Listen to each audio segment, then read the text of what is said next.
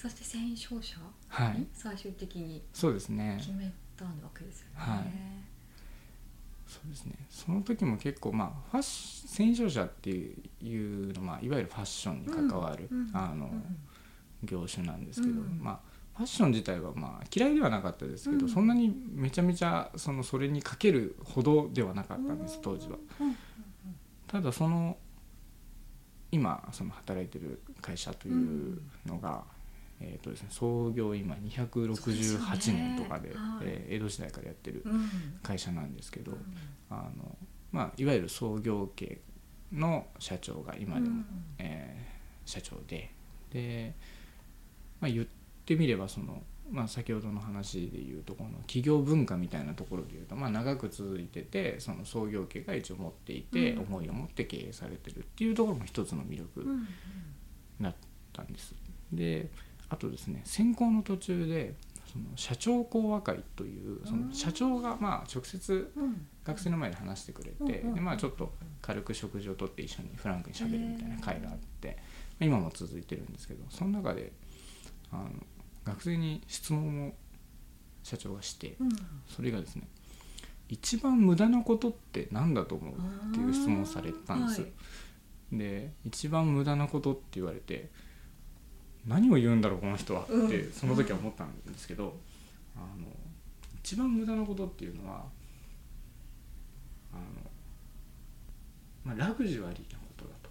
でラグジュアリーっていうのはうん。贅沢だはい。と。贅沢っていうのは無駄だけど一番価値がある。無駄だけど価値があるっていうお話をされて、あのまあ、要するに例えば何でもいいとお金を使って無駄なことをする。と例えば、ファッションだって言ってしまえばすごい高い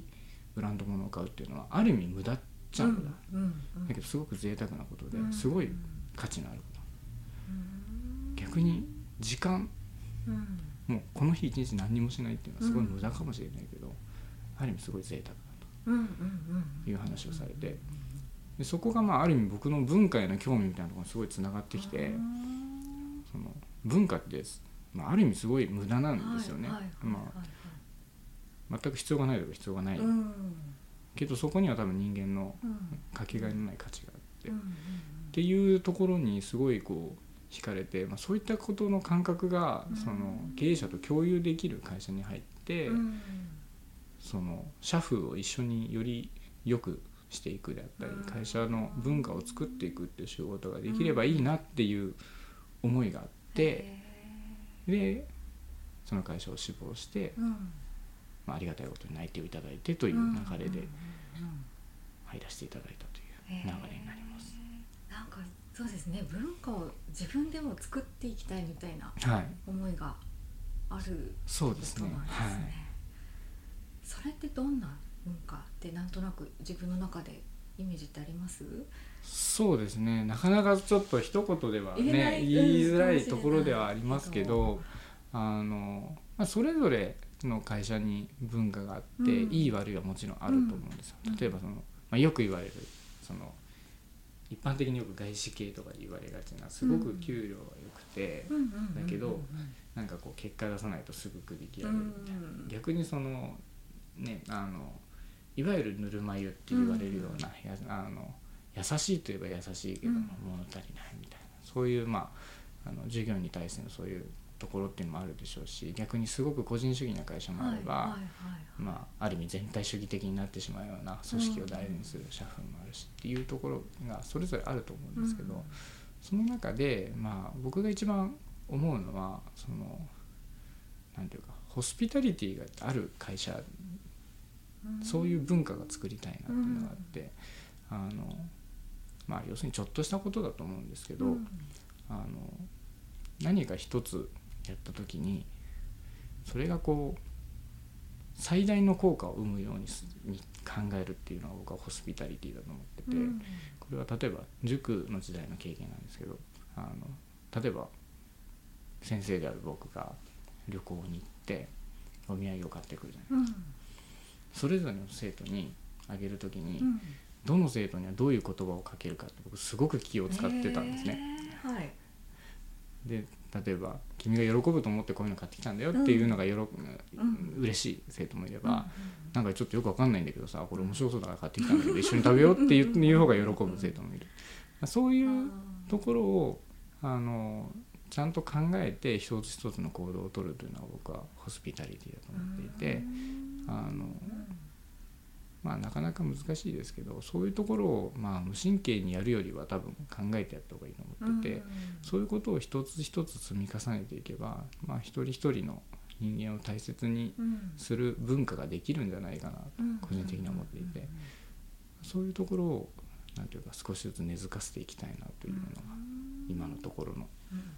大きな思いですね。新卒採用担当になったのはご自分でやりたいですみたいなこういう部署やりたいですみたいな、ね、僕ずっと新卒採用やりたいっていうのを言って入社させてもらったんですあそうなんですね、はい、でなのであんまりその繊維商社でファッションの話をほとんどせずに、うん、あの、うん、内定をもらうというちょっと珍しい感じで入社させていただいたんですけど、うんうん、あのまあもともとさっきの話で、うん、えー、お話したみたいにずっとその会社の文化みたいなところを作っていきたいっていう話で言うと、まあ、やっぱり人事周りというか例えば教育系であったり、まあ、新卒採用だったりっていうところになると思うんですけど、でさらにはやっぱり塾の経験っていうのもあって、学生と接してた経験っていうのもあったので、その学生がどういうふうにキャリアを積んでいくかみたいなところに対してもすごく興味があって、っていうのがあってもともと新卒採用っていうのはすごい興味のある分野で、で新卒採用をやらせていただいたという形なんですけど最初はそのいきなり会社のことも何も知らないのに採用やるっていうのはあんまり良くないから会社全体のことを勉強しなさいっていうことでその IR 広報周り、まあ、そうすると情報としては全部その情報が入ってくるので、っていうので3年ぐらいかな。勉強させてもらってっていう形ですね。はいえキャリアを学生がキャリアをどう積んでいくのかに興味があるっていうのは、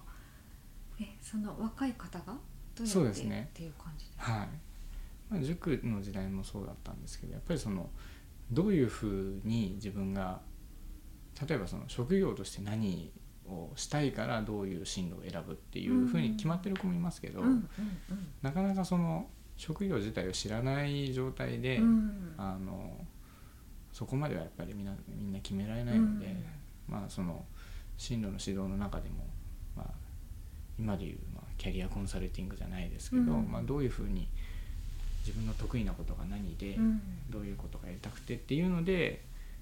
まあ、学校を選んだり、そのために必要な勉強をしたりっていうのをずっと助けてきてたわけですね、その塾の時代。なので、まあ、それの延長上というかあのキャリアを積むにあたって今私が働いてる繊維商社に来るっていうのが会社のためのメリットでもあるし、うん、そのそこで入ってくる学生にとってもメリットであるっていう子を採用したい、うん、まあどちらのためにもなるし、うん、それが一番その生産的なことだと思うので、そういう意味で新卒採用っていう仕事は自分にとってはすごくやりがいのある仕事だなと思ってやりたいなとずっと思ってました。